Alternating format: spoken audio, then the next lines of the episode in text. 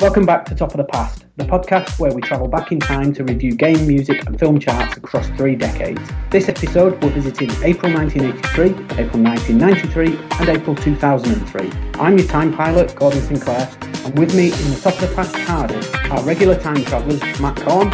Hello. Simon Burton. Good evening. And after an absence from our podcast for almost a year, we welcome back our good friend Graham Mason. Hi guys, thanks for having me back. So let's fire up the time machine and head off on our first expedition back to 1983.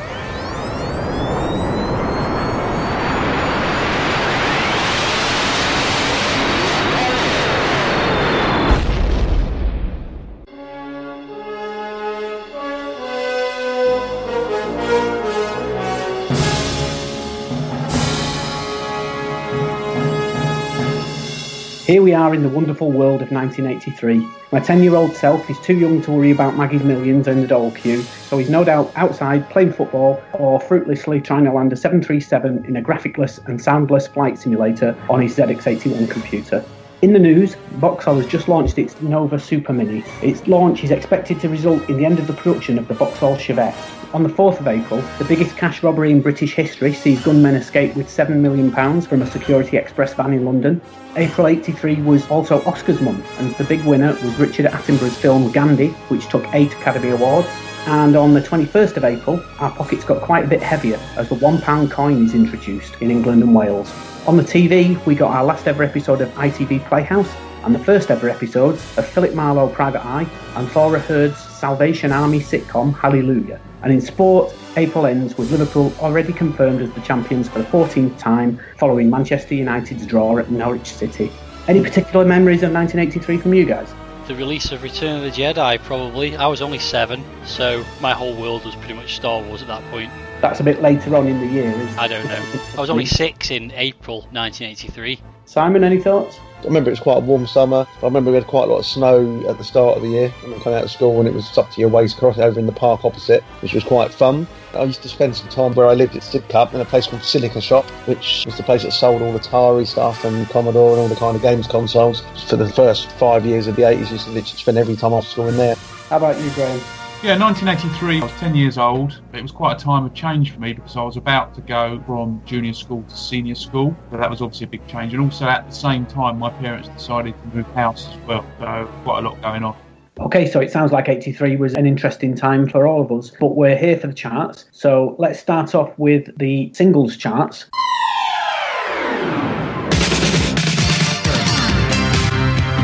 And at 10, we had Breakaway by Tracey Ullman.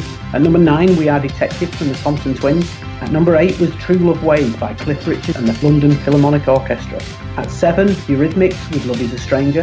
David Bowie's Let's Dance at number 6. At number 5 was Church of the Poison Mind from Culture Club. At 4, Keep Feeling Fascination from the Human League. Michael Jackson at 3 with Beat It. Number 2 was F.R. David and Words. And number 1 at the end of April in 1983 was True from Spandau Ballet.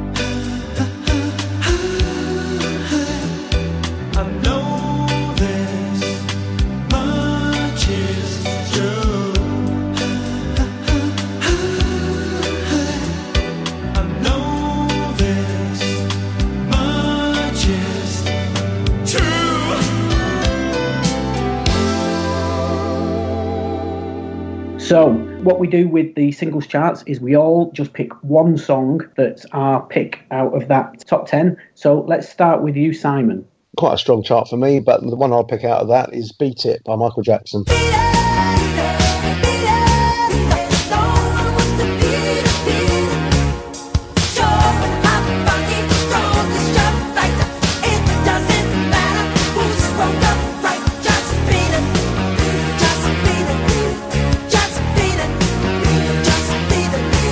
It's my favourite Michael Jackson song. I like the beat. I love the Van Halen guitar solo in the middle. The video was pretty cool. It's just a cracking tune. Yeah, it is one of Jacko's best. I'm a fan of that one myself. Graham? I'm a real big fan of the Human League, so I'm going to go with Keep Feeling Fascination. And so the conversation turned until the sun went down, and many fantasies were learned on that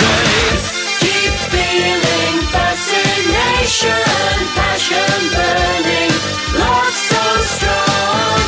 Keep feeling fascination, looking, learning, moving on. Which is quite an odd song actually, because it's got a really weird chorus to it, and it sounds slightly out of tune. But I think it's got a really good hook to it, a really good tune, and I've loved it ever since the 80s. I'm also a big fan of that one. Matt, what about you? I'm going to go for the same one as Cy. Beat It by Michael Jackson. I think, despite what happened later in his career, the early to mid 80s were brilliant for Michael Jackson, and that's definitely one of his best songs, I think. And for me, I've gone for the Thompson Twins, We Are Detective. We are detectives.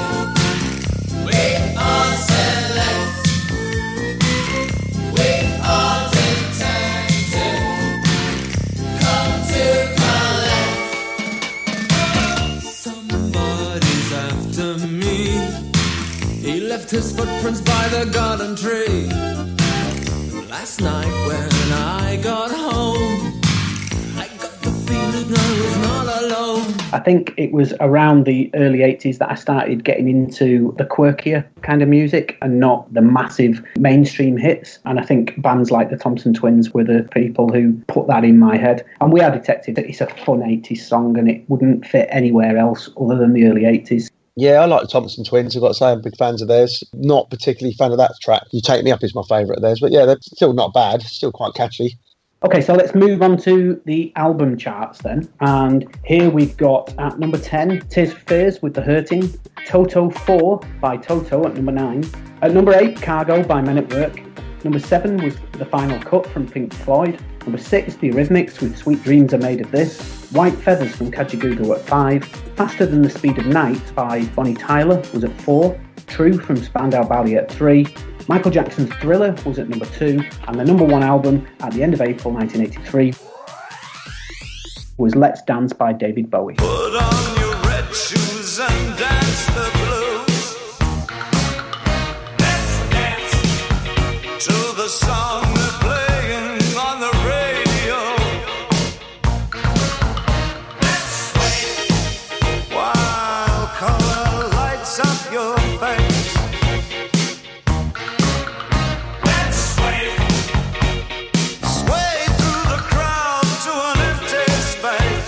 So, what we usually do here is we talk about how many of these we've heard in full. Let's start with Graham. What memories have you got of these albums? Some pretty good memories, actually. I've listened to half of them. Obviously, the top two albums, Let's Dance and Thriller, are pretty big albums. I remember having them at the time, and I've listened to both of those albums again recently. I think Thriller still stands up amazingly well today. But Let's Dance by David Bowie, I thought this was the beginning of a period where he wasn't quite so critically acclaimed. But looking back and researching it a little bit, he, this album is still quite well received. But it's only got eight tracks, and there are filler tracks on it, really. So looking back on it now, time hasn't been kind to it. So yeah, they're probably my two favourites out of that. Although The Hurting by Tears for Fears, I really like that album as well. I remember listening to that a lot back in the day. My favourite track is actually the title track, although obviously Pale Is a really strong song as well.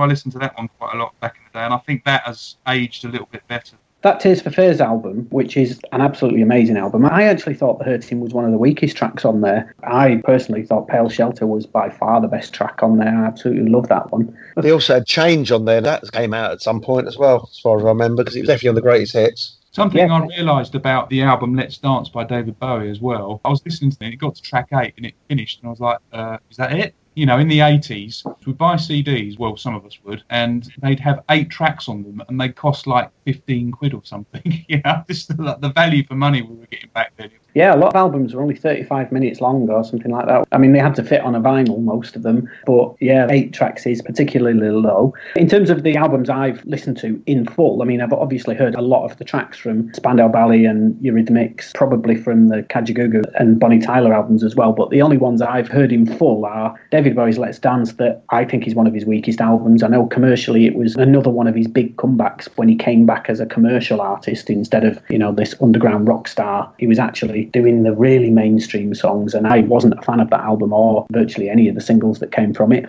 Thriller from Michael Jackson, love the album, just wish Thriller wasn't on it because it ruins the flow of the whole album. The album's really strong without that as a gimmick track. So I wish it hadn't have been included, but then you'd have to change the name and it wouldn't have had the popularity. The only other album I've heard on there then is The Hurting, so it's just those three albums for me. How about you, Matt? There's actually only one album that I own and I've ever listened to in full, and surprise, surprise, it's Thriller. It's close to midnight.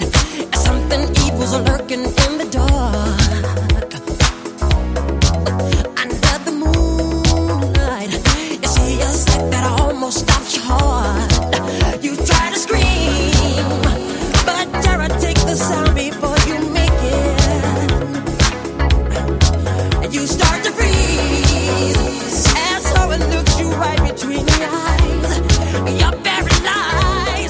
I don't really have a great deal more to say about it than you guys have already. I do like Thriller, but more for the video. I mean, that's probably the first thing I saw of Michael Jackson as a seven or eight year old. It's either that or the Billie Jean one where he's doing the moonwalk and the floor tiles light up. I was only six at this point, remember, so buying albums, I was perhaps a little bit too young for that at the time. It was really interesting that video to Thriller because it was a huge event, wasn't it? You might have been a bit too young, Matt, but I remember I think it was 10 o'clock at night, the first showing on Channel 4. They had to put it on after the watershed. And it's not scary in any way, you know, it's comedy zombies dancing. Everyone was talking about it in school and then stayed up late to watch it. And it was a massive occasion. And it was, what is it, something like seven or eight minutes long. But we'd been talking about it for two weeks before just to watch this seven minute song. I remember that really fondly. Simon, what about you? Quite a few albums for me on here. Thriller, as big as it was, I never really got into it. I like Beat It and I like the song Thriller and Billie Jean, but I never really got it. I didn't really get into Michael Jackson until Bad came out, which was 86, 87, I think. But I do have a copy of Thriller and I have listened to it. But True was one I listened to a lot. Did like this bit of Spandau at the time. The Hurting for me was my favourite on the list here. It's just one really strong album. Tears Fears was just big at the time. Pale Shout is excellent, but Mad World is absolutely amazing song. And that's just far and away the best song on it for me. Toto, that's a cracking album, and it's got the two big ones on it, Africa and Rosanna.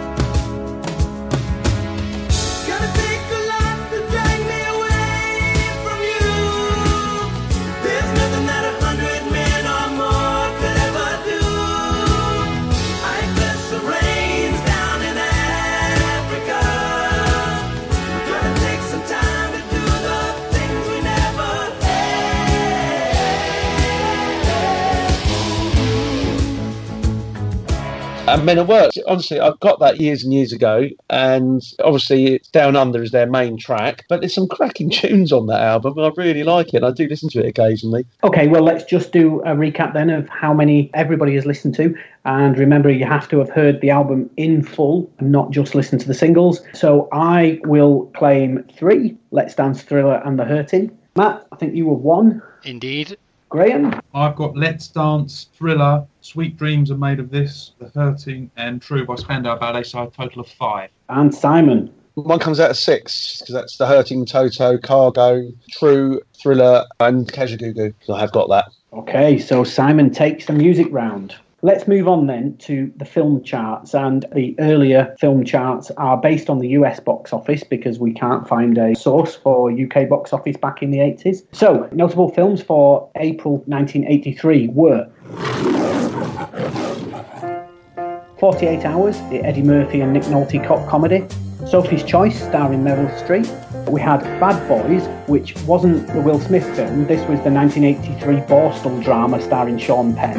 Then we had High Road to China, which was a Tom Selleck aviation romance set in the 1920s. E.T., which had been on the charts for an amazing 46 weeks at that point, almost a year in the box office charts. Then we had The Outsiders, which was a Francis Ford Coppola ensemble of up and coming young actors. And it's quite amazing the list of actors that were in it. You've got Rob Lowe, Matt Dillon, Tom Tom Cruise, Emilio Estevez, Patrick Swayze, and four or five more who all went on to big things. So that's a film I've not seen, but it was quite interesting. Monty Python's sketch comedy The Meaning of Life. We had Gandhi, that I've already said, won many Oscars, directed by Richard Attenborough and starring Ben Kingsley. We had Tootsie, the Dustin Hoffman comedy where a struggling actor decides to dress up as a woman to get some more success. And at number one was Jennifer Beals as an 18 year old welder who dreams of becoming a professional dancer. It was the first film from producing duo Bruckheimer and Simpson, Flashdance. You walk out there and the music starts and you feel it.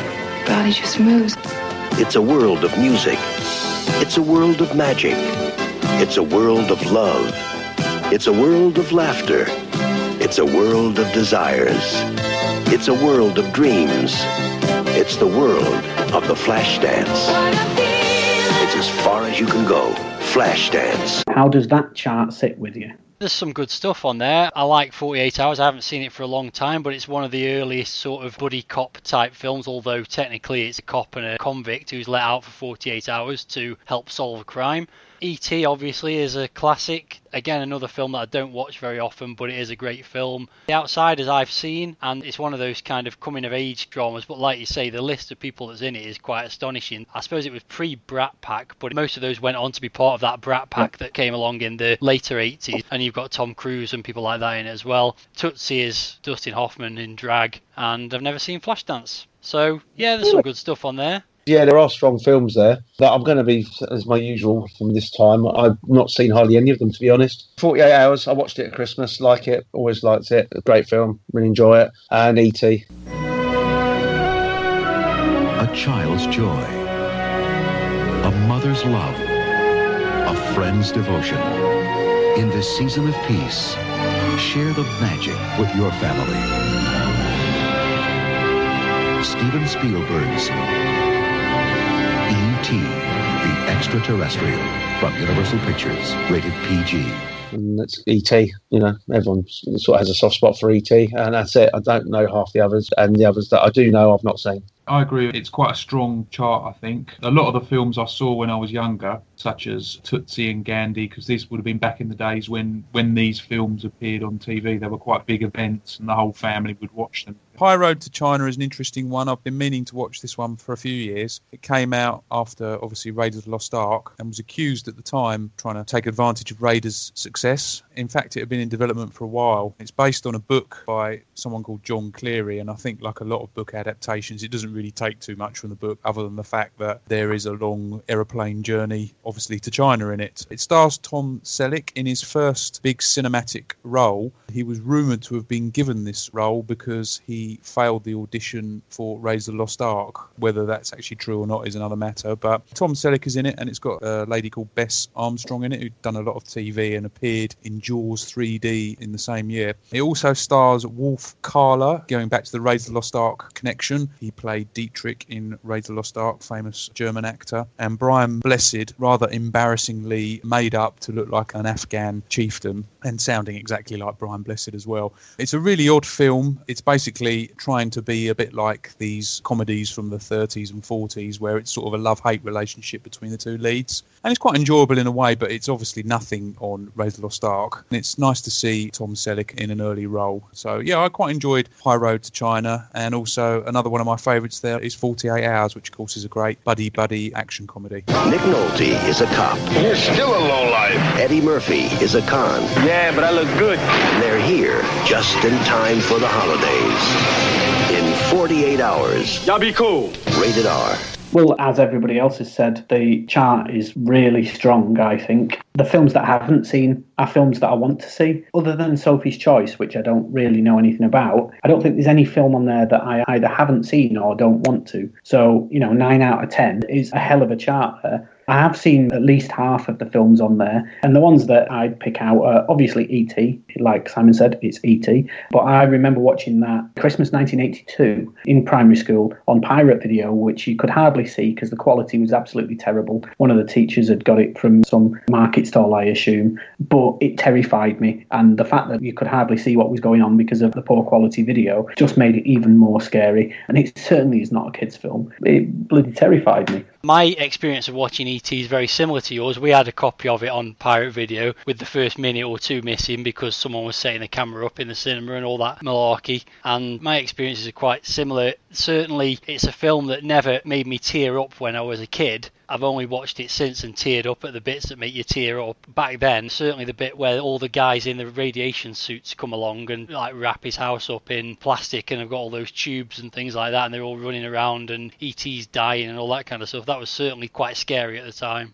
Yeah, I saw it on pirate video as well. My first time, my mate's dad used to get these things. I think even almost before they came out, it was all wavy lines and stuff, but it was watchable, and yeah, we enjoyed it. Yeah, I think back then the films were released in America first, weren't they? So Yeah. it's possible to get a pirate well before it was released over here. The other films that I think are brilliant on there, Tootsie's a great film. I think it probably is of its time, and I'm not sure I'd want to watch it again, but it was brilliant in the 80s. At 48 Hours, though, it's a great comedy, that, isn't it? Really enjoy that. And I believe they're making a remake of it right now. And it's being made by Ben and Josh Safdie, who recently did a fantastic thriller called Good Time, starring Robert Pattinson. And if none of you have seen that, you should do. It's a brilliant film with a fantastic electronic score. And they're doing the remake of 48 Hours. I don't think they've announced any of the actors that are going to be in it, but if them two are directing, I'm really hopeful that that's going to be a good film. Okay, so let's just whiz round and see how many of these films everybody's watched. I've seen five of the films Flashdance Tootsie, Meaning of Life, E.T., and 48 Hours. I can't believe I've not seen Gandhi. I really should correct that at some point. But everything other than Sophie's Choice that I haven't seen, I'll certainly be checking out. So, Matthew? I have seen also five, I think 48 Hours, E.T., Outsiders, Gandhi, and Tootsie. Okay, what about you, Simon? Two for me, 48 hours in E ET.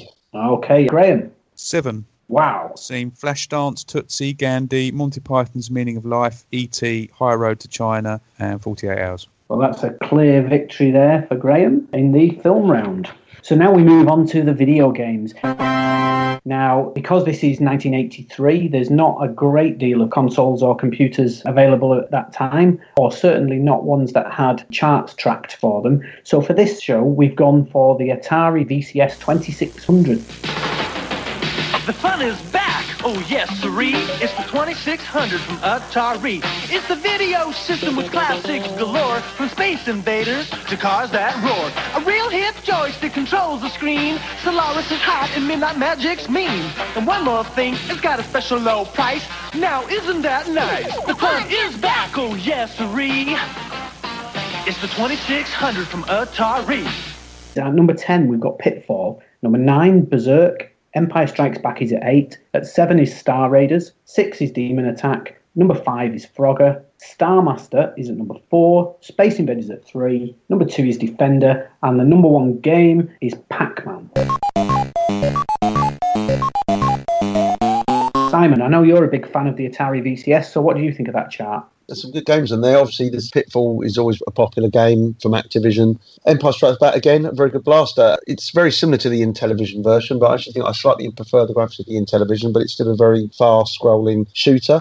Star Raiders, that was a game from the late 70s on the Atari 400 800 computers, and this version isn't bad graphically, a little bit blocky, and it came with a weird thing which is had this keypad controller, so you can do the star chart and different views from the ship. And it was the only game that ever used that peripheral. So you had keyboard controllers, different ones on the VCS, but this was a separate little keypad with a cardboard thing you put over the top to tell you what keys did what.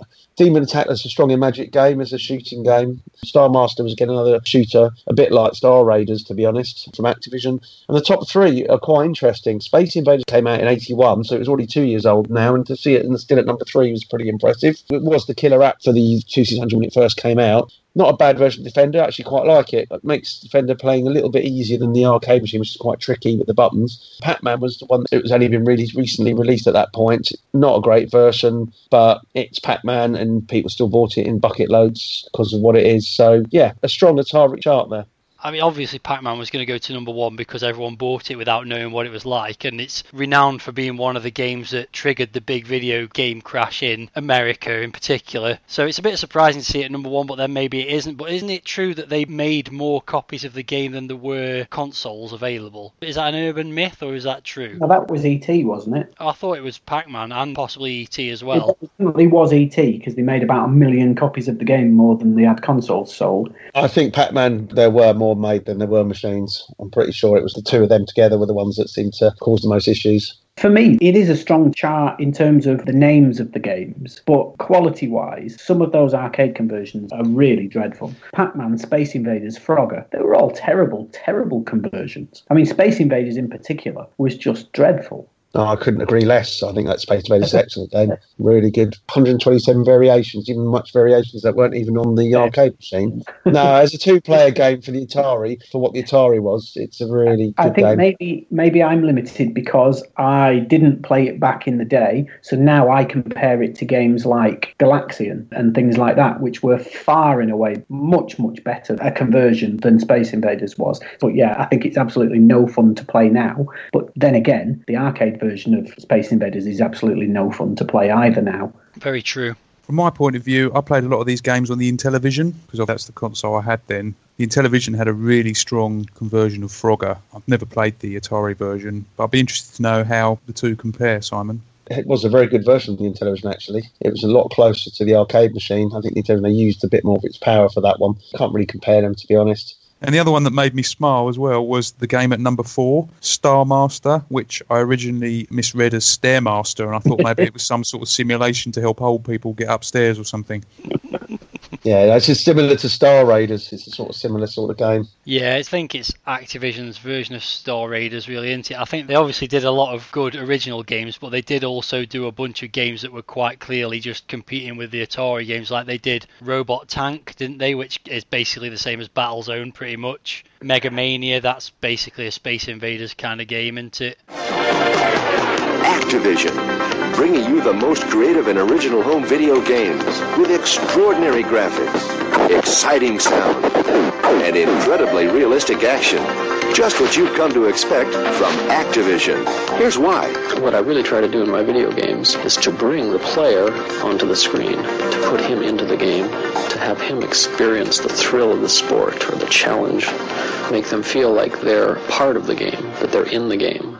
Okay, so let's see how many we've played. I think this is probably going to go Simon's way again. But I can tell you that I've played Pac Man, Defender, Space Invaders, Frogger, Empire Strikes Back, Berserk, and Pitfall. So that's seven of those ten games. I'm hoping that's going to fare quite strongly. Graham, how many have you played? Well, I've actually played quite a few of them. I've played Pac Man and Defender, Demon Attack, Empire Strikes Back, Berserk, and Pitfall. So that's six, I think. Matt? Six for me. I haven't played Berserk, Star Raiders, Star Master, or Frogger on the VCS. I would like to mention Empire Strikes Back though. First Star Wars video game, I believe, predating the Vector Graphics Atari arcade game by a few months. Oh. And it's alright, isn't it? It kind of recreates that scene from the beginning of Empire Strikes Back with the snow speeders on Hoth fighting the AT-ATs. The attack camels look ace. Yeah, well, obviously it did inspire Attack of the Mutant Camels or whatever it was called by Jeff Minter, but it is a bit of a boring game. It's just scroll one direction, shoot the crap out of an AT-AT, or luckily hit the sweet spot on, kill it quickly, and then move on to the next one. It's pretty boring game, really. The real oh. standout on there is Pitfall, I think.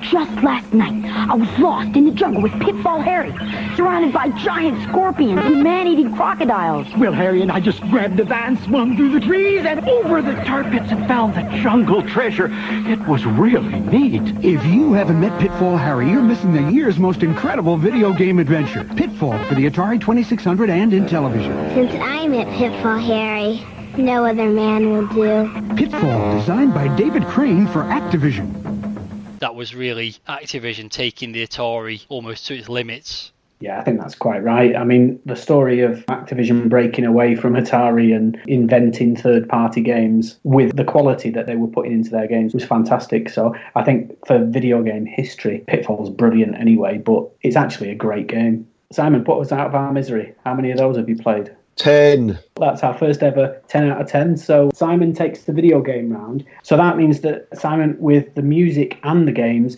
you win 1983. So, what item from 1983 are you going to bring back to the present day?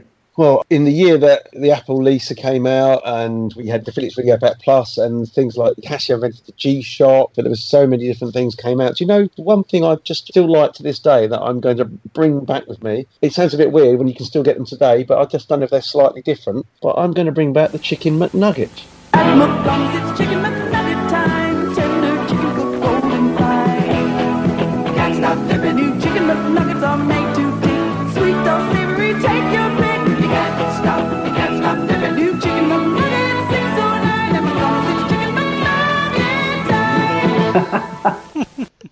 that is fantastic. yeah, absolutely. I bet they were much better in 1983 than they are now as well. I bet they were bigger and more realistic chicken than they are now. Well, I've got to say that you've completely uh, thrown me on that one. I didn't expect you to be bringing back a McDonald's with you from 1983, but you know, if you're peckish, that's fair enough. So they originated in 83, did they? The chicken McNugget? That's when they first came out, yeah. All right, okay. Okay, so we've exhausted our time in 1983. It's time to recalibrate and head off to 1993.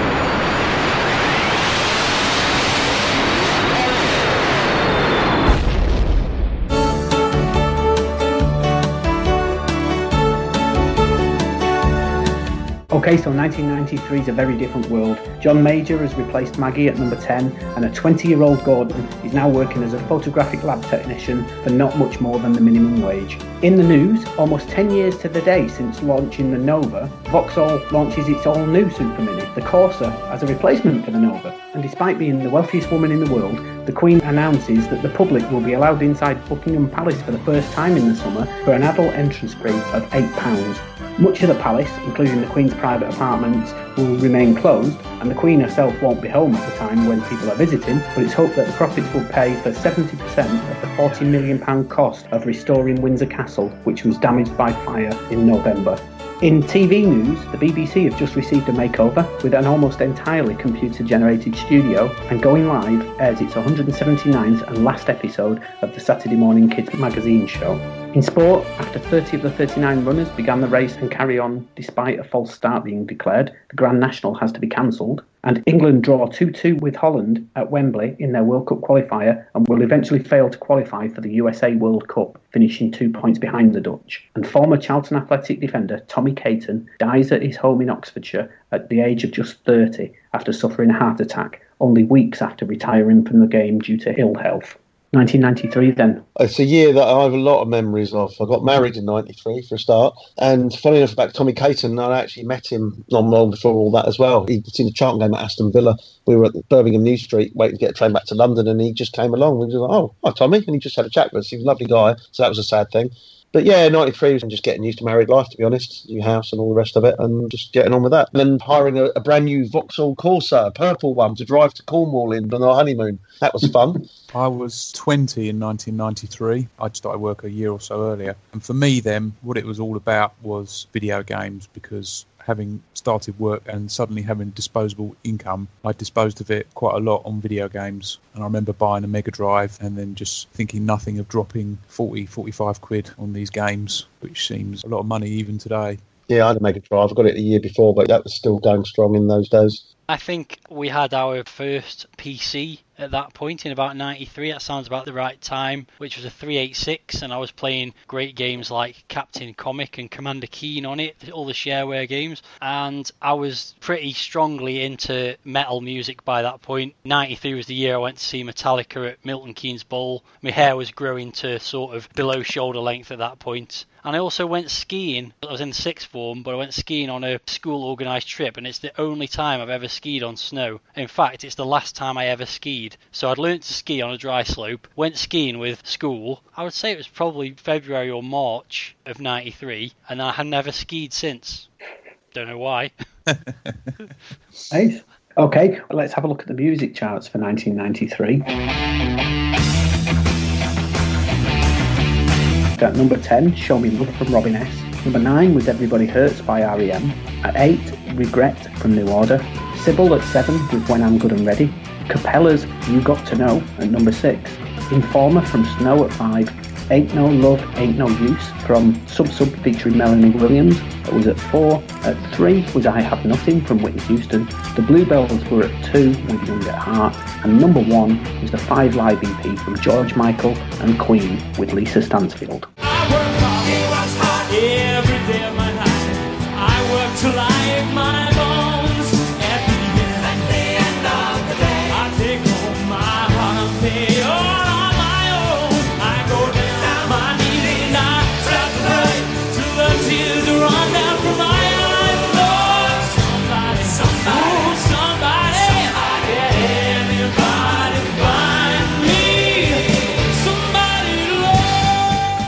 You've all got one pick from this chart. Graham, what's your choice? Well, like Whitney Houston, I don't have much on this one. I would say it would have to be Everybody Hurts by REM, but that's kind of a default choice, really. I have heard of some of the other songs, but I remember having that one on CD single back in the day, and although it's dreadfully depressing, I, Oh, remember, isn't it? I remember listening to it quite a lot, but it's only because I just either haven't heard of the rest of them or don't like them. Yeah, not a lot there for me. Everybody hurts. Yeah, I, I like that, but I'm not going to choose that one. I'm going to choose Regret by New Order.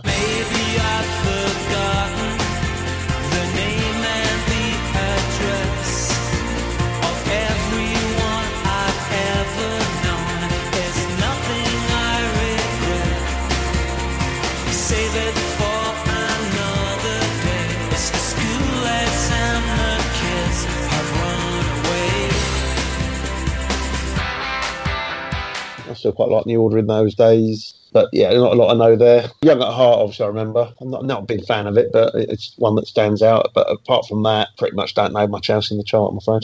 That's a reissue, though, isn't it? Young at Heart. That was an 80s song originally, was it? Yeah, hmm. this was the 1993 remix. Oh, right, okay. For me, I've also gone for Everybody Hurts. Don't let yourself go.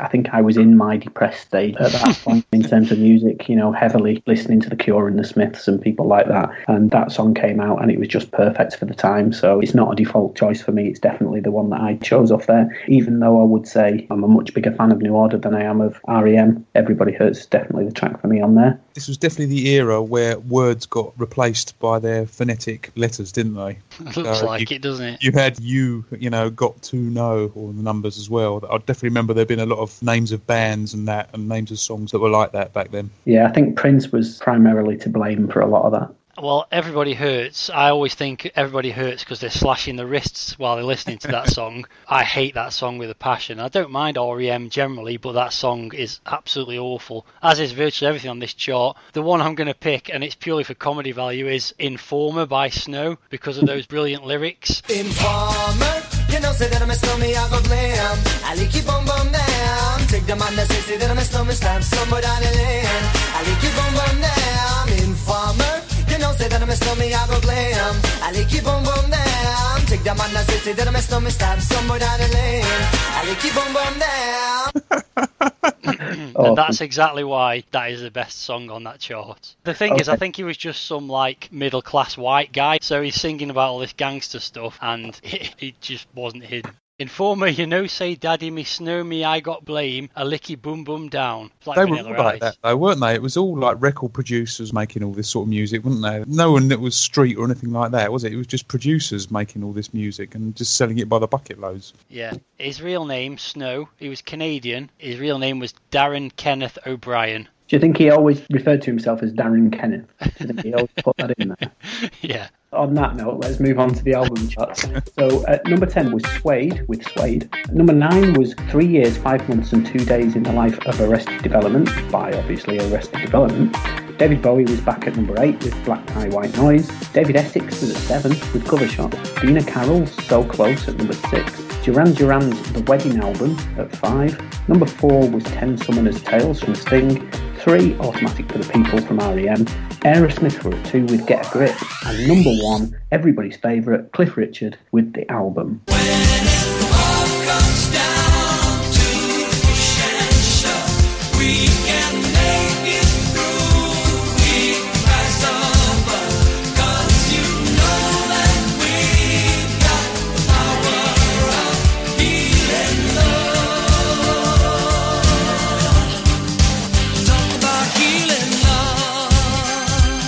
Straight in at number one for Cliff. It's embarrassing to think that that was still possible in the mid 90s, wasn't it? That Cliff Richard could just go straight in at number one. Beating Aerosmith, who were also new that week. That's true. I'm devastated by that now, I've noticed. The interesting thing I would say about this was David Bowie's album Black Tie White Noise. I think this was really when a lot of people started to hate David Bowie. And I remember buying this album and quite enjoying some of the songs on it, but it is not a great album to be honest. That kind of definitely marks a point where he's just trying to keep up with current music and just failing completely. He should have just stuck to guitar based music, whatever he knew really. So that was a bit embarrassing that album I remember. But the album that is quite notable for me is Suede because this to me marks the start of almost the Brit pop era, which was where suddenly you'd turn on your radio and instead of having Whitney Houston or whatever on or Madonna, you'd have all these guitar bands. And I think for me, it started when someone said to me one day, "Oh, have you heard this song Animal Nitrate by Suede?"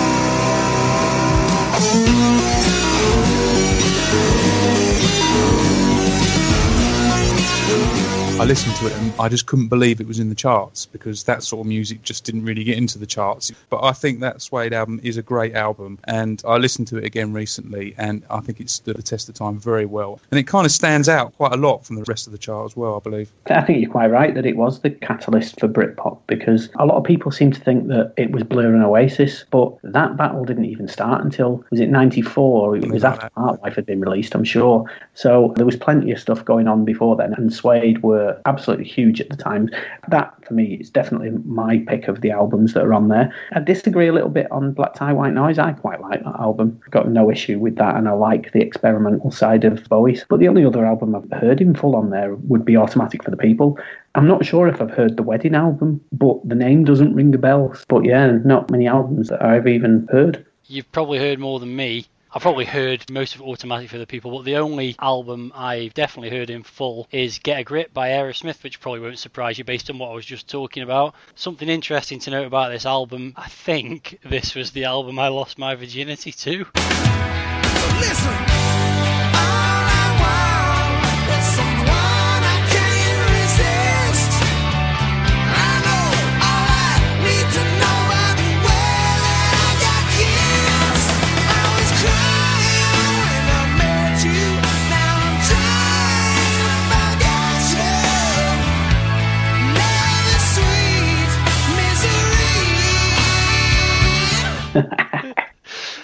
Uh, I won't go into the details because you know that would be family show and all that. Well, yeah, let's just say I met a girl when this album was just about to come out, and the single that came off this, "Living on the Edge," we definitely watched a lot on MTV whilst getting familiar with each other, shall we say? And then it's either this album or the Meatloaf "Back into Hell" album. One of those two albums was on when it happened, so I like to think it was Aerosmith because I don't want to think it was Meatloaf.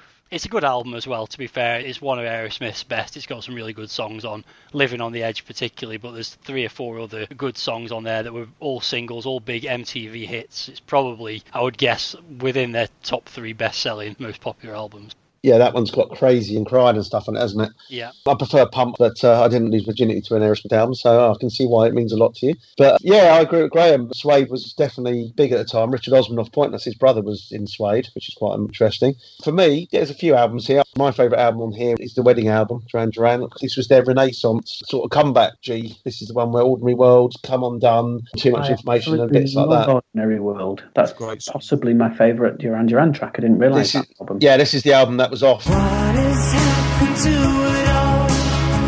Is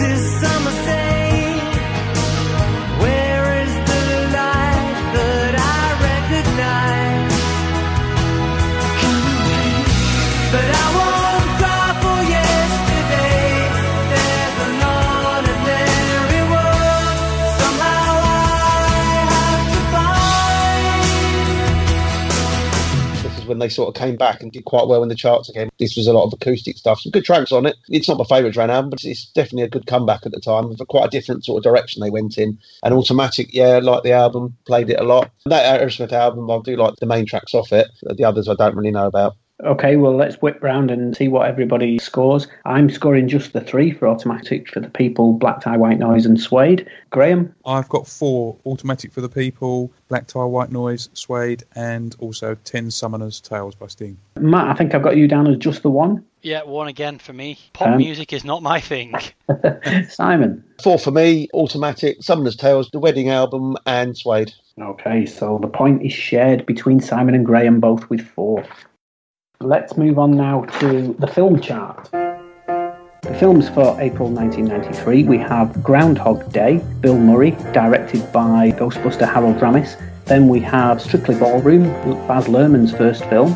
Unforgiven, Clint Eastwood got a Best Director for that Western. A Few Good Men starring Tom Cruise and Jack Nicholson. Then we have Teenage Mutant Ninja Turtles 3, Turtles in Time, which was awesome time travelling fun. The Crying Game was a British, Irish, Japanese thriller. Boiling Point was a huge Wesley Snipes flop. Then we have The Dark Half, a Stephen King film directed by zombie maestro George A. Romero. Benny and Joon, Johnny Depp and Mary Stuart Masterson in a mental illness comedy. And the top film of April 1993 was Indecent Proposal.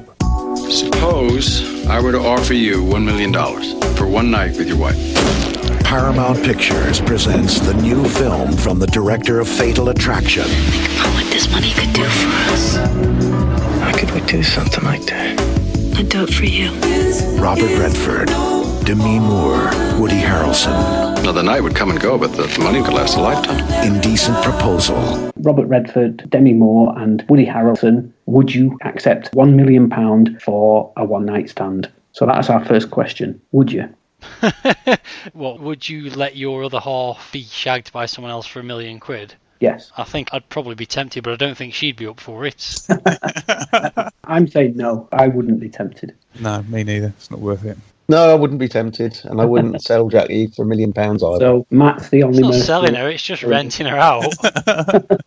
Okay, Graham, what's your thoughts on this chart from 1993? I think it's an odd choice. Obviously, Jurassic Park hadn't been released at this point because that kind of got released and just like trod on everything, didn't it? But I had a quick look at the other films that came out in 1993, and it seemed to be quite a decent year, but not at this point, unfortunately. But there's still some great films on there that I really enjoyed. I didn't know The Dark Half was that successful. I didn't go to the cinema to watch it. I watched it on video. That's one of my favourite Stephen King adaptations. It's not an outright horror. It's not a particularly gory film, but it's a really good thriller type Stephen King adaptation. I think about a writer who has an evil twin. It's not a particularly complicated film, and I'm really surprised to see it that high in the charts, which I think kind of emphasises the fact it was a bit of a lean time. Other than that, Boiling Point is not a particularly great Wesley Snipes thriller, and Indecent Proposal, which I remember going to the cinema to see with my girlfriend at the time and not being particularly impressed with it, although Demi Moore was obviously quite popular at the time, so that was obviously helped make it a big hit. The Crying Game I thought was excellent, really enjoyed that a lot, and I managed to watch it without knowing the big plot twist as well at the time, which was quite an achievement.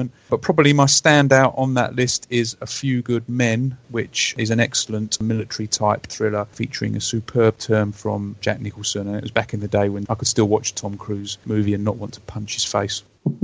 Did you assault Santiago with the intent of killing him? No, sir. What was your intent? To train him, sir.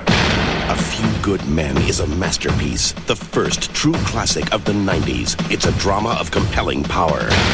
This is Tom Cruise at his best. Jack Nicholson gives his finest performance, and Demi Moore has never been better. The truth! You can't handle the truth! A Few Good Men, a Rob Reiner film. Okay, Simon, what are your thoughts? There's some strong films there. I know of most of them. Few I've never heard of. This sounds absolutely nuts, but I've only ever seen one film on that list, and that's Groundhog Day. So that's Groundhog Day. I've watched it many times, but I'm not saying there's anything wrong with them. There's some strong films there. I've just never got round to watching them. So that's the only oh. film that I really I've watched in that list. Same Cool. here, believe it or not. Was I haven't seen any cool? of those films. I might have seen Boiling Point or The Dark Half, but I couldn't hand on heart say I have. So Groundhog Day is actually the only one I've seen as well, which is a great film. Although I really hate Andie MacDowell. I really wish they'd found someone else to be the female lead in that because, like Graham with Tom Cruise, I just want to punch Andie MacDowell in the face, and that's not a nice thing to say about a woman. Columbia Pictures presents I may be having a problem. Bill Murray I'm reliving the same day over and over. in a story about a weatherman who's living life like there's no tomorrow. Don't drive angry. Because there isn't. I am an immortal. I have been stabbed, shot, frozen, electrocuted. You're God. I'm a god. I'm not the god. Okay, well, poor showing from you two then. I've seen most of the films on this list. The ones that stand out for me are Benny and Joon. I remember I thought it was okay at the time, but the standout thing in that film is it's where Johnny Depp kind of did a lot of physical comedy. He was pretending to be Charlie Chaplin and Harold Lloyd, and it was all that silent comedy kind of physical comedy. And it was good at the time, but as Johnny Depp has gone on, I couldn't watch it now. I can't watch him like that anymore like Graham said with Tom Cruise, I'd love to punch Johnny Depp in the face. He just really does my head in, and I can't really watch him in any film now. Do you remember who directed Benny and Joon? I don't. It was a chap called Jeremiah Chechik, and he did a movie after that, which was like an erotic thriller or something like that. And then his next movie after that was in 1998, The Avengers, which was an awful remake, obviously, of the original TV series, and that kind of killed his cinematic directorial career. Didn't he also do National Lampoon's Christmas Vacation? Yes, that was before this. So it kind of peaked, I think, with Benny and Joon, and then went downhill after The Avengers. Christmas Vacation was his peak, to be fair. I'm really sorry, I can't take this film seriously. I just keep thinking it's a readaptation of Terry and June. June, June. A Few Good Men's a great film, but it's a traditionally good film. Turtles in Time was good fun. Who can not enjoy Time Travel and the Ninja Turtles? And they went to Samurai Japan. It was brilliant. No, it wasn't really brilliant, but it was fun. And Strictly Ballroom's probably the main one on there that stands out for me. It's Baz Luhrmann's first film, and it was actually a really, really good film. It was a romantic film, and it was a ballroom dancing film. But still, it was a really good, well told story and showed that Baz Luhrmann's quite a talented writer and director. Um, I think he lost the plot a bit later in his career. Moulin Rouge, for me, was overblown nonsense. But back when he was in Australia doing low budget films, he was one of the best. He had the world at his feet. He had the moves. Flashy, crowd pleasing steps. He had the magic. I keep asking myself why. Did I fail him as a mother? He had the music. The Pogo Pogo. Rudy you remember? Tango, please. The one thing he needed was a partner. Stay calm, Liz. Stay calm. Piss off! So let's see how many films everybody's seen. I can say that I've seen seven of those films. The ones that I haven't seen are The Dark Half, Boiling Point, and I can't remember if I've seen Unforgiven, so I'm going to say no to that one. Simon and Matt, I know you're both on one, so Graham, how many have you got? I've got seven as well, except the ones I haven't seen are Benny and Joon, Teenage Mutant Ninja Turtles 3, and Strictly Ballroom. Okay, that's a tie between myself and Graham for the movies in 1993. Let's move on quickly to the video game charts, and we're looking at the official Gallup charts sponsored by Penguin from the Super Nintendo, and we've taken these charts from Superplay magazine. At number 10, we've got Super WWF WrestleMania. 9 is Super Probotector. Number 8 is Super Soccer. 7 is Super Mario World. 6 is Spider Man and the X Men. At uh, 5, Super Ghouls and Ghosts. 4 is Zelda A Link to the Past. 3, Pilot Wings. 2, Bart's Nightmare. And number 1, Super Mario Kart. Now, I'm sure we've all played quite a few of these. No, I haven't. As I've already said, I had a Mega Drive, so none of these games came out on the Mega Drive. When I made the decision after starting work and having the money to buy a console, I looked at the games on the SNES and saw games like Mario Kart and Super Mario World, and I was a 20 year old bloke. I didn't want to play games like that. I wanted to play, you know, violent, serious games. So I saw the Mega Drive had games like Desert Strike, Flashback, Robocop versus Terminator, and so on. So I naturally picked that instead. So unfortunately, I haven't played many of these, I'm afraid. To be fair, Graham, I'm in the same boat. I was still a computer user by then. I was probably still playing my Amiga. Actually, no. 93 might have been the year that I got a PC, but I definitely wasn't a console gamer until the PlayStation. So I've actually only played a few of these. Super Mario Kart, everybody in the world, I'm sure, has played that game. And I don't like it. There's been many follow ups to Super Mario Kart that I do enjoy, but the first one, I find it awful to play. Yeah, I'm not a big fan of it either, to be honest. It seems like an arcade style game where you can just pick up and play it, but actually you have to practice a lot and know the courses, and the courses are all designed to make you fall down holes and into lakes and stuff, so they can get really frustrating. So I've got it. I don't play it very often. I've got a copy so that if I have a party, I can put it out and people who like Mario Kart can play Mario Kart, but I wouldn't really ever play it by choice on my own, for example. So I'm not a Nintendo fan. Graham certainly wasn't at the time. Simon, are you a Nintendo fan? Have you played many of these? No, first Nintendo console I got was a GameCube in 2003. So at this point in time, I had a Mega Drive. So I was like Graham, I just preferred the games on it. I didn't really look at the SNES. Once I got into EA Hockey and Sonic, I borrowed one off my friend in 92 and I just went out and got a Mega Drive. Any times I've played any of these SNES games is at shows and bits and pieces since. But yeah, everyone's played Super Mario Kart, Super Mario World. I've had a go at that. There's a few hours on there. But yeah, I wasn't a big SNES fan. I'm still probably not. I've only got one late last year just to see it because I was, as I say, not really into Nintendo. So, Matt, are you going to round us out as a complete Nintendo washout? Well, I like some Nintendo games. I had a NES clone that my dad got from the Far East or somewhere in the sort of probably early 90s. I enjoyed quite a few games there. I played a lot of the original Super Mario Brothers and particularly Super Mario 3. So I was certainly a Mario fan, but I never had a SNES back in the day. I went from 8 bit era straight to PC gaming. The first time I had a SNES was in about 2005 when I got into retro gaming. I have played a few of these games. The WrestleMania game, I had the Mega Drive version of that. It was pretty run of the mill wrestling game with the big names from that era Hulk Hogan, Macho Man Randy Savage, and all those kind of guys. The one that stands out for me, and not necessarily in a good way, is Zelda A Link to the Past because people absolutely wet themselves over Zelda games, and I actually got the Game Boy Advance version of Zelda Link to the Past and played it when I was commuting to and from Manchester, and I just got bored with it. It was just really boring. It was, you know, wander around the map, go in a cave, get killed by something, try again. The progression was purely, for me, trial and error of working out how to kill enemies. And basically, I just got stuck eventually and just moved on to playing something else. That's the only Zelda game I've ever played, and I found it quite dull. The other things that stand out of the list, Super Ghouls and Ghosts, is absolutely ridiculously hard.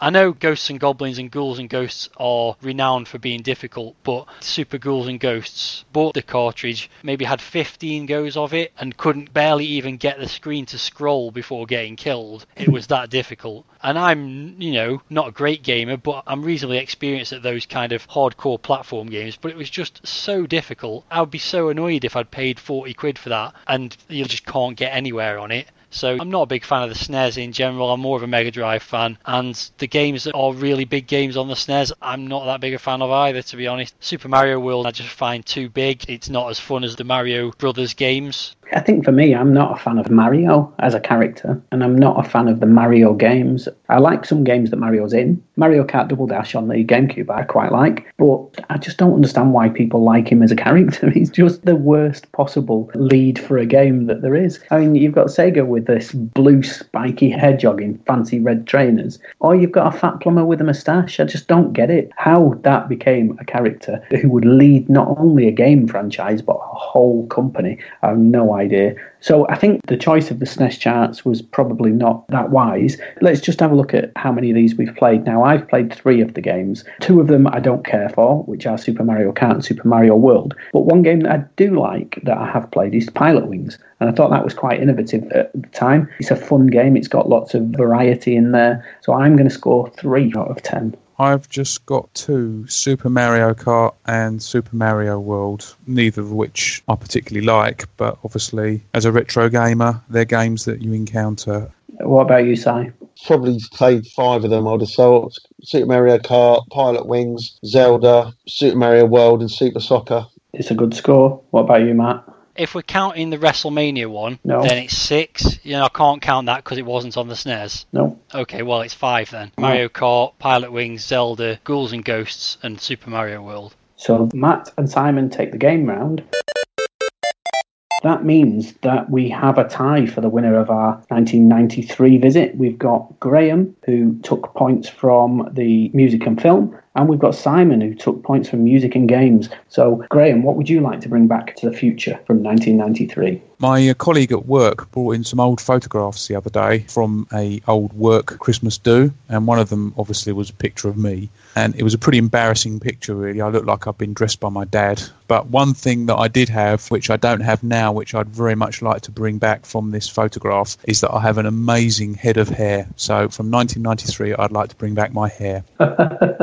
Brilliant. Simon, what do you want to bring? Well, I'm going to go geeky again. There's a few bits came out in '93. Beanie Babies, Pepsi Max apparently was invented. So I could go for Pepsi Max and bring back that to have with the chicken nuggets. but I'm going to go for uh, something that I don't know anything about, but I've heard people talk about it, and it's always interested me. And that's the FM Towns Marty McFly. Actually, it's only called the FM Towns Marty. So I'd like to try that. I don't know anything about it. See, Atari Jaguar apparently came out in '93 as well, but I'm not going for that. Best left there. Okay, let's all get our seatbelts back on and let's push on to our next voyage in 2003.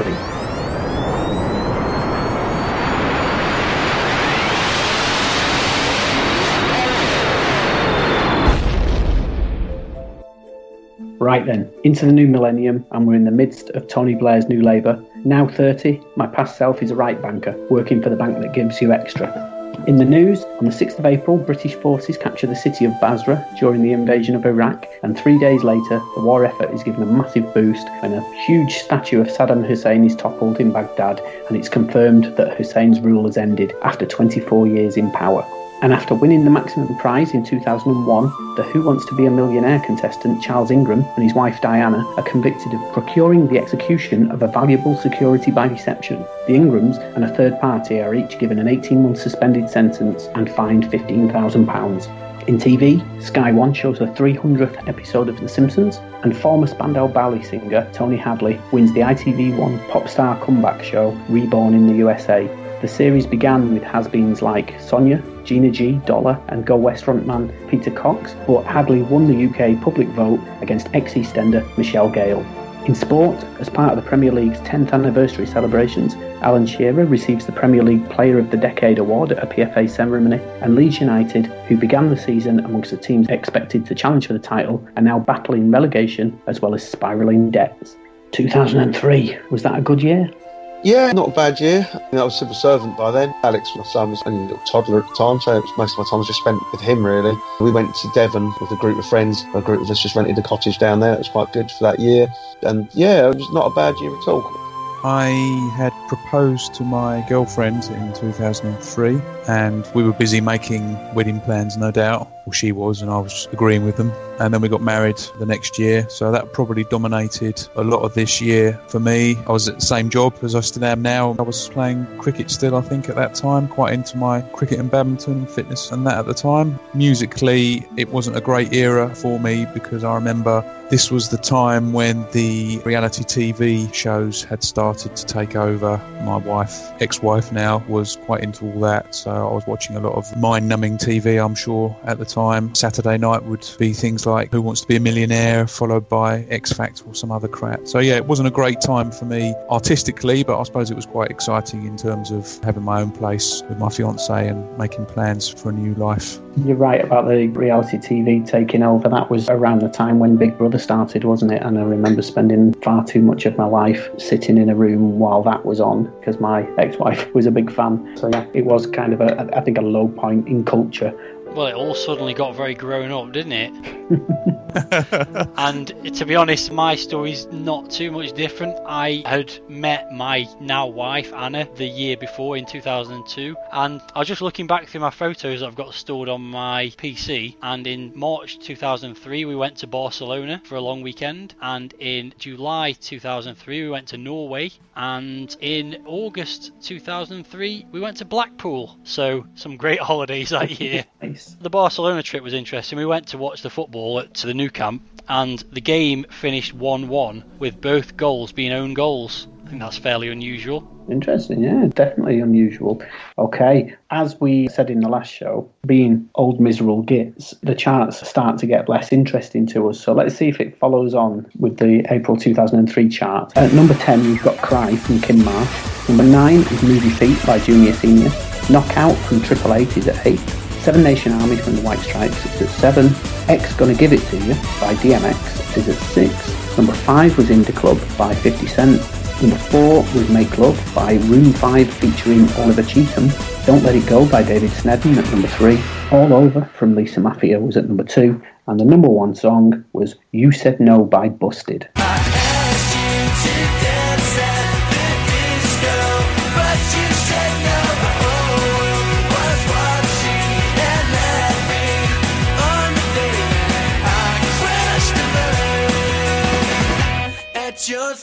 Who wants to kick us off with that chart?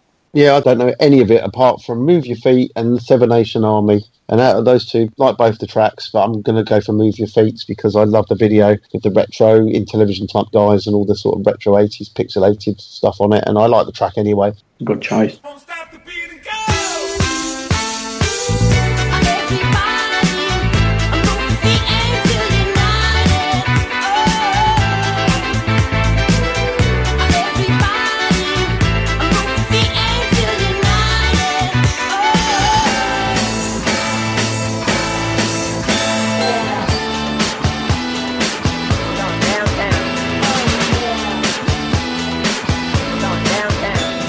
I'm rather ashamed that I remember David Sneddon. I couldn't remember the music, fortunately. Was uh, he the X Factor winner? I don't think he won anything. I think he came second or third, and he was like a little young lad, wasn't he? And I remember he had the traditional type of career. Some of them went on to do better, didn't they, from these shows? But he had the traditional career where he released an album and then just crashed and burned and was never heard of again. Presumably, he was performing on cruises and things like that after that. But for me, really, a bit like Si, I've not even heard of Move Your Feet by Junior Senior, but Seven Nation Army by the White Stripes.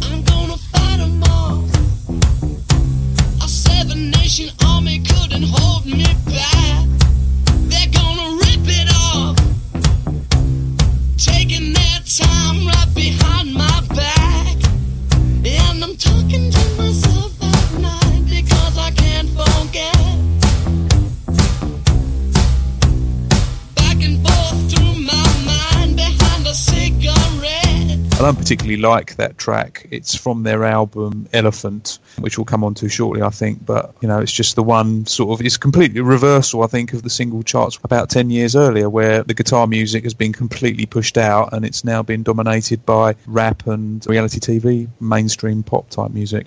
I've just checked online. David Sneddon, he actually won the first series of BBC's Fame Academy. That's it. Yeah, Fame Academy was. Yeah. You know, I I preferred Fame Academy. I thought that was quite good. They all lived in the same house and had singing lessons and all of this. I thought that was a much better premise than the immediate stardom kind of thing that. Is this still your depressed phase? Possibly.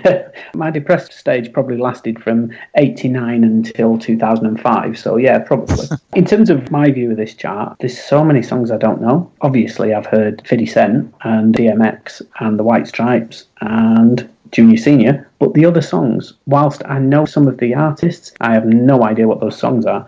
Kim Marsh, was she on the telly? She was another reality star. I think she was in. Oh, Um, she, she Hear'Say. yes, She's not the one that's on Coronation Street now, is she? she might be. Yeah. Yeah, she is actually. Yeah. For me, I'm going with Simon with the best track on there is "Move Your Feet." It's a brilliant little dance song. I love that start bit, the ding ding ding, and then it kicks in. Really like that song. No idea who Junior Senior are, or if they've ever had another song. They're Scandinavian rappers. They're from Sweden or Denmark, something like that. A couple of quite strange chaps. One's a thin little guy, looks about 14, and the other guy's a massive big guy with a moustache. Matt, this chart looks like it's got you written all over it. Yeah, well, no. I think I've heard of most of the people on it. I don't think I've heard anything by most of the people on it. The only one that stands out for me is Seven Nation Army, which I think I knew the song a long time before I knew who it was by. I probably only knew it was by the White Stripes maybe like five or six years ago. So it went a good almost 10 years before I knew who the song was by, mainly because you just heard people singing it at football matches and stuff more than anything else. But I think it's a pretty good tune. It's got a good riff, you know. I can't remember too clearly 15 years ago, but was there a trend? Because I notice in this that there's loads of new entries. Did something happen to the charts around here or something? Because in the old days, singles would like work their way up the charts and be on there for a long time. And if you look at the other charts, that's the case. But in this chart, we've got six new entries. Entries, yeah, that's a good point. Digital music, Maybe. I don't know, if possibly a little bit early for that. It probably is this chart, but the iTunes store launched in the summer of 2003. So we were getting to the point where digital music was starting to take over, but that won't have impacted this. Interesting. Maybe just everything that was released the week before was complete shit. and it was replaced, ironically, by complete shit. By more shit, yes. And the following week was probably mostly replaced by complete shit. And so it's gone on for the next 15 years. The start of your depressed phase, was it? Oh no, the start of my depressed phase with the music charts was about 1991, I think. okay, well, let's move on to the album charts and see if we can fare any better. At 10, we've got Home by Simply Red. 9, we've got to Get Through This by Daniel Bedingfield. Norah Jones with Come Away With Me at 8. Let Go by Avril Lavigne at number 7. Coldplay's A Rush of Blood to the Head at 6. At 5 was Busted with Busted. Couldn't have said it better by Meatloaf. It was a new entry at 4. Number 3, Elephant from the White Stripes. 2 was Justified from Justin Timberlake. And number 1 was American Life by Madonna.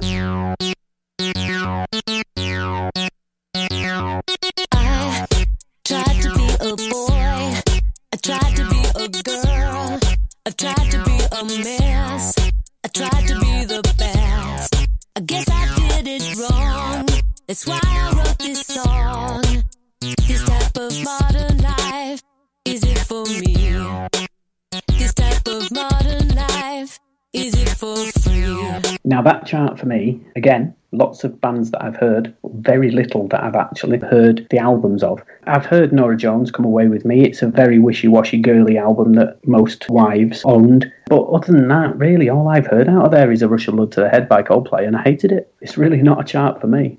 I think you've kind of hit the nail on the head why I have heard so much from this chart, in that my wife to be liked a lot of stuff on this. She just liked middle of the road, wishy washy crap. She was a big fan of Daniel Bedingfield, so got to get through this. Probably not a terrible album.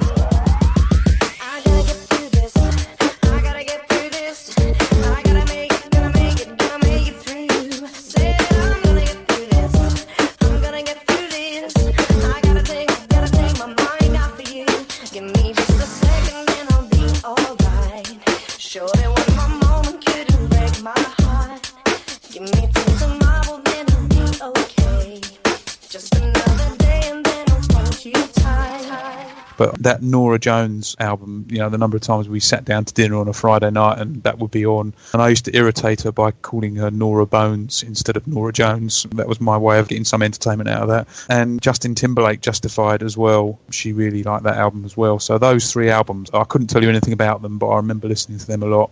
And Elephant by White Stripes. White Blood Cells, which is the preceding album, is one of my favourite albums from that era but I didn't particularly get on with Elephant. It had a couple of good tracks. There's a track on it called Hypnotize, which is really good. But I thought that the great thing about the White Stripes was, especially their first album, was that it had kind of a raw, unproduced feel to it. And then they brought out Elephant after they'd obviously become quite popular, and it, all of a sudden it was a lot more just like basically every other guitar album out there. So I didn't enjoy that quite so much. But that's probably the best album out of that chart.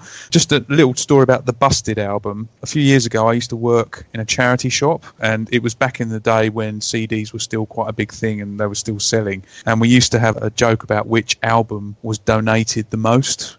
And without a doubt, it was the Busted album. We used to get fucking hundreds of copies of this album come into the charity shop. And of course, they would never sell. I think it was Busted and Spice World were the two albums, but there was always loads more Busteds. So it was just like, we got fed up of seeing this album all the time. But I never actually listened to it. I've listened to Busted. I actually bought Busted for my now wife, my girlfriend then, for our first Christmas together. And she guessed what it was before she opened it. She goes, Oh, I bet this is Busted. It's like, Well, you're ruining our first Christmas together, aren't you? so I've heard that quite a few times, although she would never listen to it now. And Let It Go by Avril Lavigne, I've heard that a few times as well. She's got that as well. Busted, an interesting fact about them is one of the guys left Busted and formed a metal band, not really super heavy metal band, but like an emo core band or something you might call them, that's actually quite good. I've got at least one album by, and it's not bad. And the band's called Fight Star. Oh, I've heard of them, Matt. They've done a couple of good tracks, actually. Yeah. Yeah, so it turned out the guy from Busted wasn't happy with doing chart friendly pop punk and went off and did some proper rock instead. He followed his dream rather than, you know, the cash. So good on him for that. Very good. Simon, how do you feel about this chart? Obviously, Avril Lavigne, everyone remembers Skater Boy. That's on that album, but I couldn't tell you any other thing she's done ever. The only thing for me on there is White Stripes and Coldplay.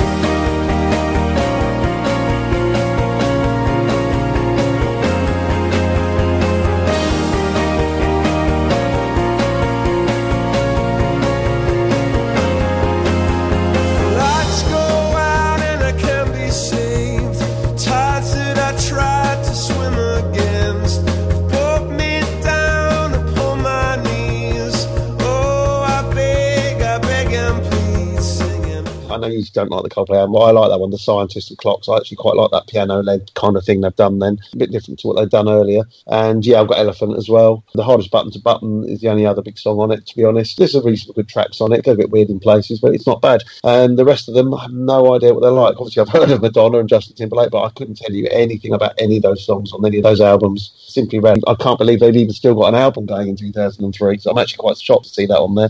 So let's just look at our scores then. I'm just scoring the two for Rush of Blood to the Head and the Norah Jones album. Two for me as well Busted and Avril Lavigne. Simon? Two, Coldplay and White Stripes. Graham, you've got to beat two, surely. Does it count if I have to listen to them under duress? If you've heard them, you've heard them. Shit. Okay. Well, in that case, I've heard the Daniel Bedingfield album, the Nora Bones album, the Coldplay one, the White Stripes, obviously, and Justified by Justin Timberlake, which gives me five. That means Graham takes the music round. Let's move on to the film round then. And now, in the 2000s, we're on to the UK charts. So, none of these American films we've never heard of. We should all have heard of every film in this chart. At number 10, we've got The Pianist, Roman Polanski's biography of Polish pianist Władysław Szpilman. I'm sure everybody knows who he is. Just Married, which was an Ashton Kutcher comedy. Shanghai Nights, Jackie Chan and Owen Wilson's sequel to Shanghai Noon. Number 7 was S Club 7's S Club Seeing Double. Number 6 was The Recruit, Colin Farrell and Al Pacino in a CIA thriller. Bulletproof Monk was at number 5, starring Chow Yun Fat in an action comedy. At number 4 was The Jungle Book 2, an inferior rehash of the original Jungle Book film. Number 3, How to Lose a Guy in 10 Days, starring Matthew McConaughey and Goldie Hawn's daughter. Number 2 was Phone Booth, an almost single location thriller starring Colin Farrell. And number 1 was Rowan Atkinson's spy spoof, Johnny English. Johnny English is daring.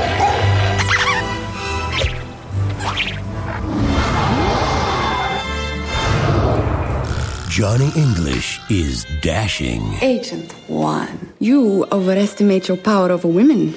I'd say that would be virtually impossible. Johnny English is dreaming. Now tell me you've heard all of those films. You can tell it's a British chart when it's got S Club seeing double and Johnny English is number Yeah. one, because I'm pretty sure neither of them would have done much business in the States.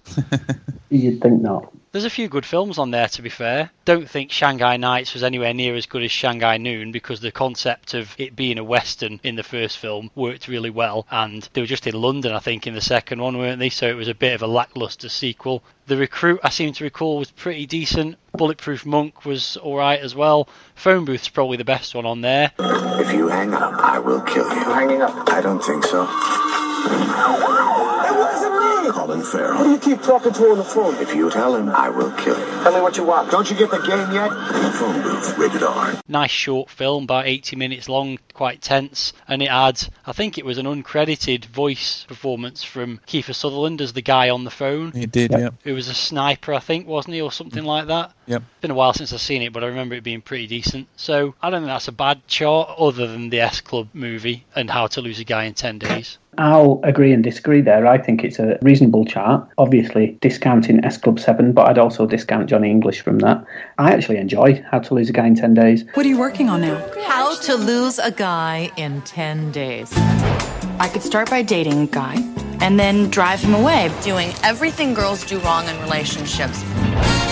I can sell myself to any woman. I'd like to see you prove that. You would. Make a woman fall in love with you. You're on. So who's the lucky girl? Her. Her who? Her in the gray dress. Hi, I'm Benjamin Barry. Andy Anderson. Oh, you are already falling in love with me. I'm gonna make you wish you were dead. You know, in my past life, when I had a partner who would only watch rom coms, I've seen that multiple times, and it's a fun little film. There's nothing wrong with it. It's not something I'd choose to watch now myself, but you know, if somebody was watching it, I wouldn't force them to turn it over. The worst films on there are definitely S Club and Johnny English. I haven't seen Jungle Book 2, but uh, I'm not sure why anybody would want to.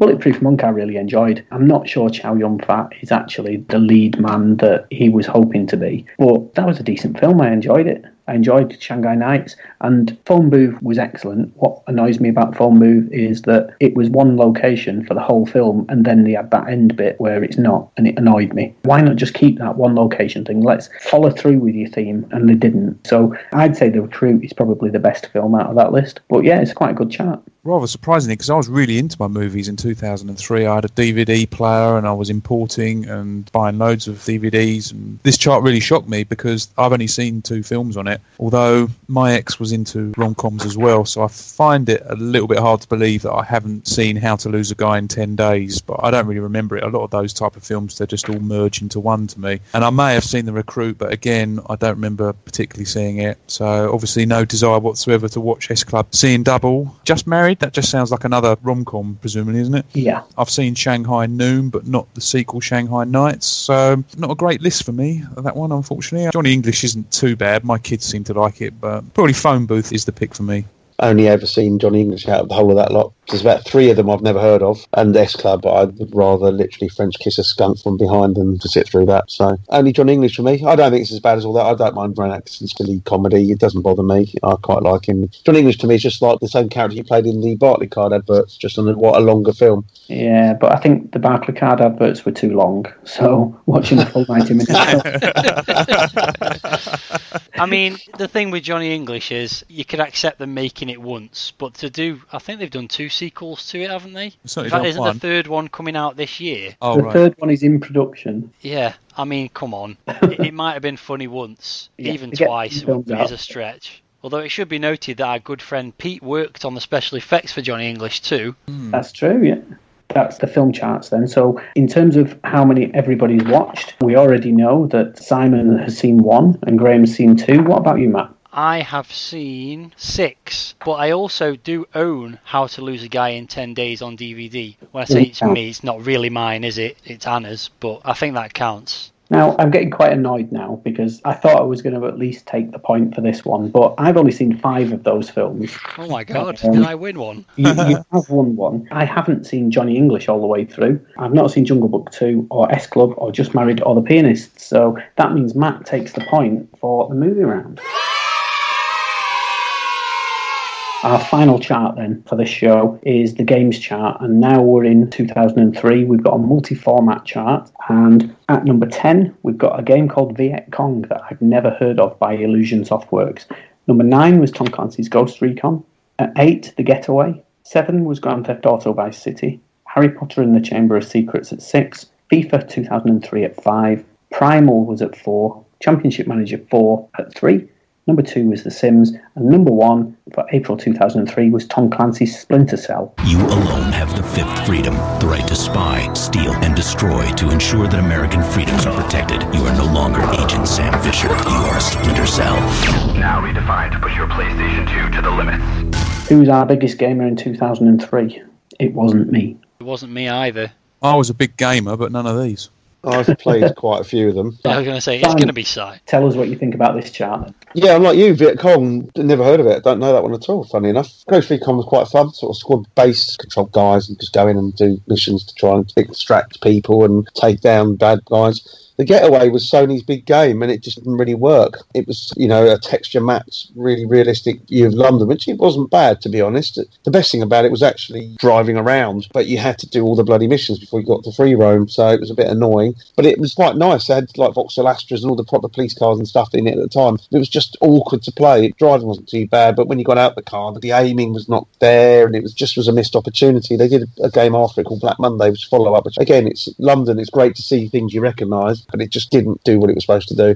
Standout game for me on that list obviously is going to be Grand Theft Auto Vice City. It's the only one I've ever completed, and I still love it to this day. I'll still dig it out and occasionally have a drive around. Hey, lady, you know what I'm gonna do? Something like this. Vice City is 24 karat gold these days. We send someone down and cut ourselves a nice slice.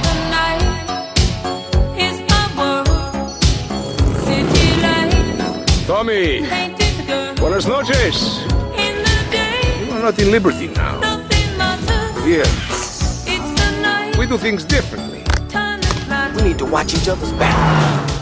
That's the one I've really enjoyed. I like the 80s vibe to it. And the crazy guy running the nightclub called Kent Paul, English bloke. Some of his lines are absolutely hilarious. The kind of humour I love about it is you've got an ice cream van, Cherry Poppers ice cream, and if you fly over it in a helicopter, look down, it's got two massive blobs on the top with cherries, and it looks like just a pair of breasts, of course. But the funniest thing for me is when it starts getting dark and some of the tall office buildings or apartment blocks, the lights come on, but sometimes you look at the lights and they've come on in a certain way and it's a giant cock. Just little things like that, really. I've never noticed that. yeah, it does. I've played a few championship managers. I can't remember if I played four. I think I was still playing some of the older PC versions at that time. I'm not sure. Sims is obviously massive. It's not a game I've ever really played. And Splinter Cell, yeah, I got quite a lot of Splinter Cell games. And this sort of stealth, a bit like Metal Gear Solid in places, stealth and action, sort of a mixture of different missions. So yeah, some reasonably good games there. The Getaway was quite interesting because they were trying to make this photorealistic London. And I remember seeing screenshots in magazines all the time and they were showing shop fronts and they were the real shop fronts and they'd show a photograph next to a screenshot and stuff. And it looked like it was going to be amazing, you know, really violent and really adult. It was going to be this groundbreaking game and it turned out not to be.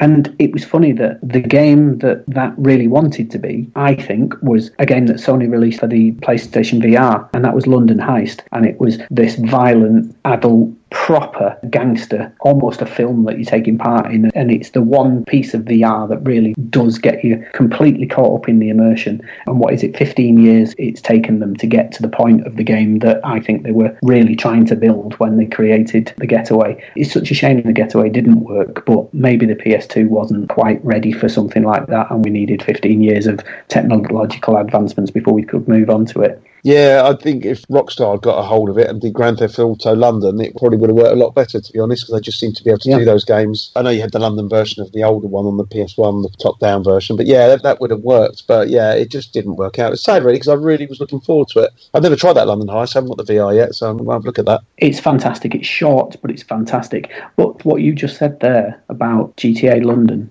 there's talk that Grand Theft Auto 6 is going to be returning to Vice City, but GTA 7 should be 60s London and do that in the new engine. That'd be fantastic. Michael Caine doing a voiceover and stuff like that. It'd be fantastic. Or 70s London, and it's all like the Sweeney. Yeah, I'd love to see a GTA set in London. Wouldn't it be Um, great sort of uh, late 70s one and you can actually go around and laugh at Daley's car lot and stuff? It'd be brilliant. It'd be fantastic. I mean, the other games that stand out for me on there, obviously Vice City, but to be honest, I didn't play that much of it. But I loved the 80s setting, so that's always been a favourite. The Sims I spent a lot of time on. Lovable, unpredictable, programmable. It's The Sims. Hey there, sport. What's all the racket? It's fusion, Daddy. The key to a cleaner burning fuel resides in this. You're a moron. You know that, right? When you create the characters and design the surroundings, anything's a possibility. The Sims. It's a new game every day.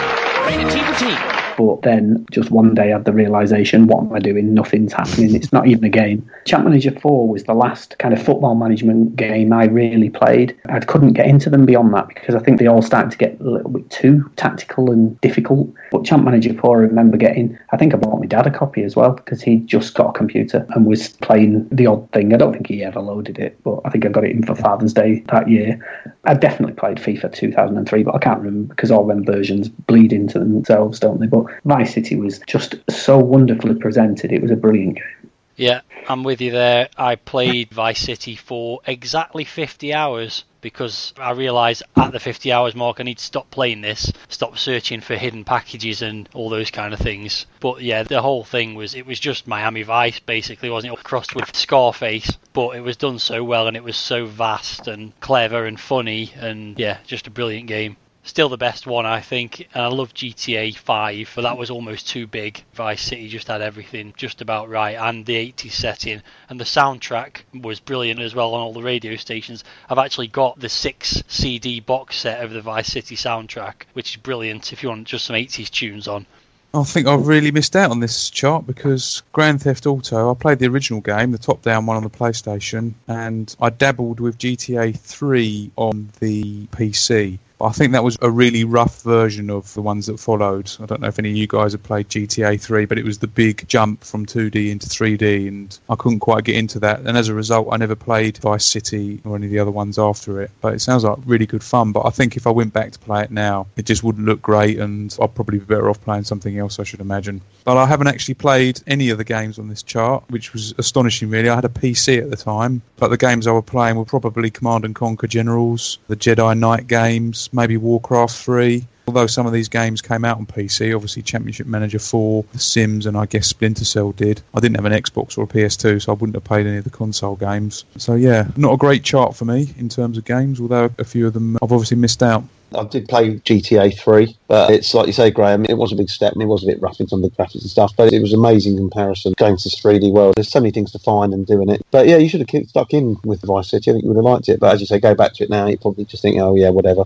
I don't know. I think I still a like good it. game, even a 3D game that's a bit rough around the edges, a good game once you get engrossed into it is still a good game. I think I could happily go back and play Vice City again. Yeah, I think the theming is so well done in it that I'm the same. I think I could, and I didn't play 50 hours. I probably gave it half of that and probably got only a quarter of the distance that you got into the game. But I'd happily go back and play it because I think it was a great game before they put that 80s theming in and then it took it to a new level. So let's have a look at how many games everybody's played. Graham's already told us he's a big fat zero. I've got a score of five on this chart with The Sims, Champ Manager 4, FIFA, Grand Theft Auto Vice City, and The Getaway. It's three for me GTA, FIFA 2003, and The Sims. Simon, I'm expecting another big score from you. Seven for me. I've played Champion Manager before. I've just looked online the cover of the box, and yeah, I'd got that PC somewhere knocking about at the time. That was the point where they split between Sports Interactive and Eidos. Yeah, that's right. And Eidos kept the name, but Sports Interactive kept the good game, and they Yeah. renamed it Football Manager. Yep. I went the Football Manager direction rather than the Championship Manager direction.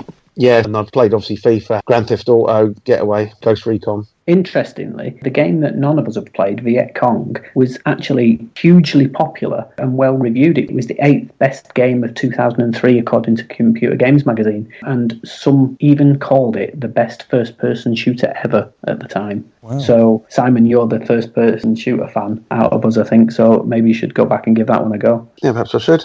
But with a score of seven, Simon takes the games round and also takes 2003.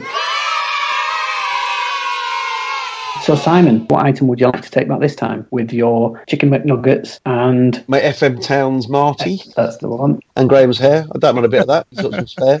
Well, there was a few bits and pieces that came out in that year. The Game Boy Advance SP came out and things like that. But I'm going to go for again. It, didn't do very well, but it's quite an interesting little thing to me. I've never really had a chance to try them when out. I know they were probably actually quite dreadful to be honest, but as an interesting device, I'm going to go for the Nokia N-Gage. It was a big phone. We played some games on it, but I've never really tried one and thought, well, you know, it's a bit of a rarity, so why not come back with something like that? And didn't you take something back in the last show that was quite similar? The Gizmondo. Oh yeah. So you're building yourself a nice collection of tech from your oh, trips. back shite into- tech. yeah. Yeah, yeah. Why not? I remember seeing an N-Gage in a special reserve shop. They had a big stand for it and they're making a big fuss of it. And I think, was it Tomb Raider came out on it? Yep, it did. And it actually looked reasonable considering the platform at the time. If you go back and check out our Tomb Raider episode of the Movie Muse podcast from a few months ago, I discussed Tomb Raider on the N-Gage, which is actually quite a decent game. So that means that with a score of two and a half out of three, Simon is our time traveller of the show.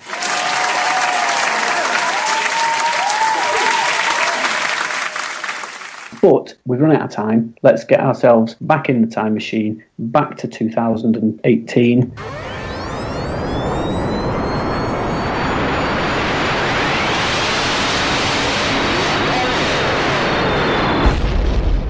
Now we're back home. Let's just have a quick rating of our trips back in time and see when was this episode's top of the past. So we're going to start with April 1983, and I just want a score out of five from each of you. Graham, I would give it four out of five. Simon, I'd go four out of five as well. I'm also going to give April 1983 four out of five. I thought it was an excellent time in my life. So Matt, just need yours. Well, it's not really a time I remember being a little bit too young, so based purely on the music, films, and games, I would probably go with three.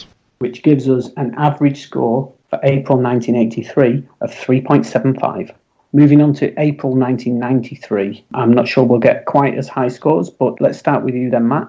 Okay, well, musically it's not great. Films, not great. Games, not bad. Well, there was quite a significant event in 1993 that I referred to earlier, so I'll go with three out of five again. So Matt's giving it three out of five because he got laid. Good reason as any. Simon, what's your score? Two out of five from each. Certain circumstances and things that happened at that point in time, I don't look back with a lot of fondness. Right. Well, I'm going to go with three out of five. I thought the films were quite good. The music was relatively average, but it was an okay time in my life. I hadn't got the ball and chain by then, so I was living the life of freedom. Quite enjoyed April 1993. So, yeah, three out of five for me. Graham. I'm going to score it exactly the same score for exactly the same reasons as you, Gordon. I think the uh, the films really save it a little bit, but yeah, three out of five for me as well. which gives April 93 2.75.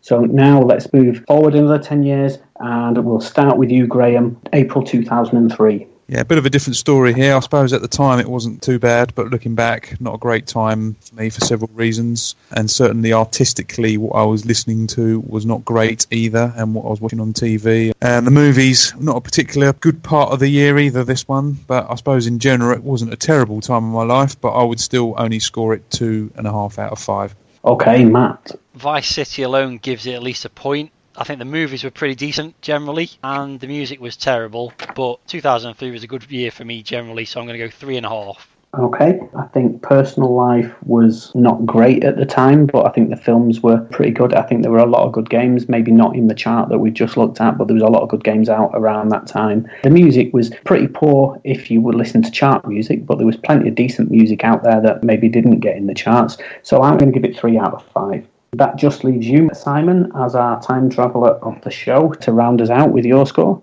It wasn't too bad for me at the time. I got my little boy, was only two. It was a good fun time with him. I've got a PS2 and I've got an Xbox at that point. And there were, as you say, not just the games in that chart, there's some cracking games that did actually come out at that point when they started to get to grips with the new systems. So, yeah, some of the games were excellent. Uh, Not so much movies there that I know about. The music, yeah, whatever. So it wasn't a bad time. So I'll give it a solid three out of five.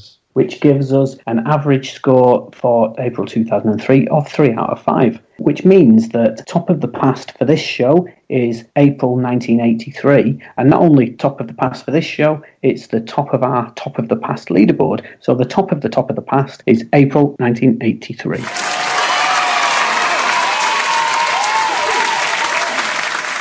So that's it for Top of the Past. We'll see you in the future. No, we won't. We'll see you in the past.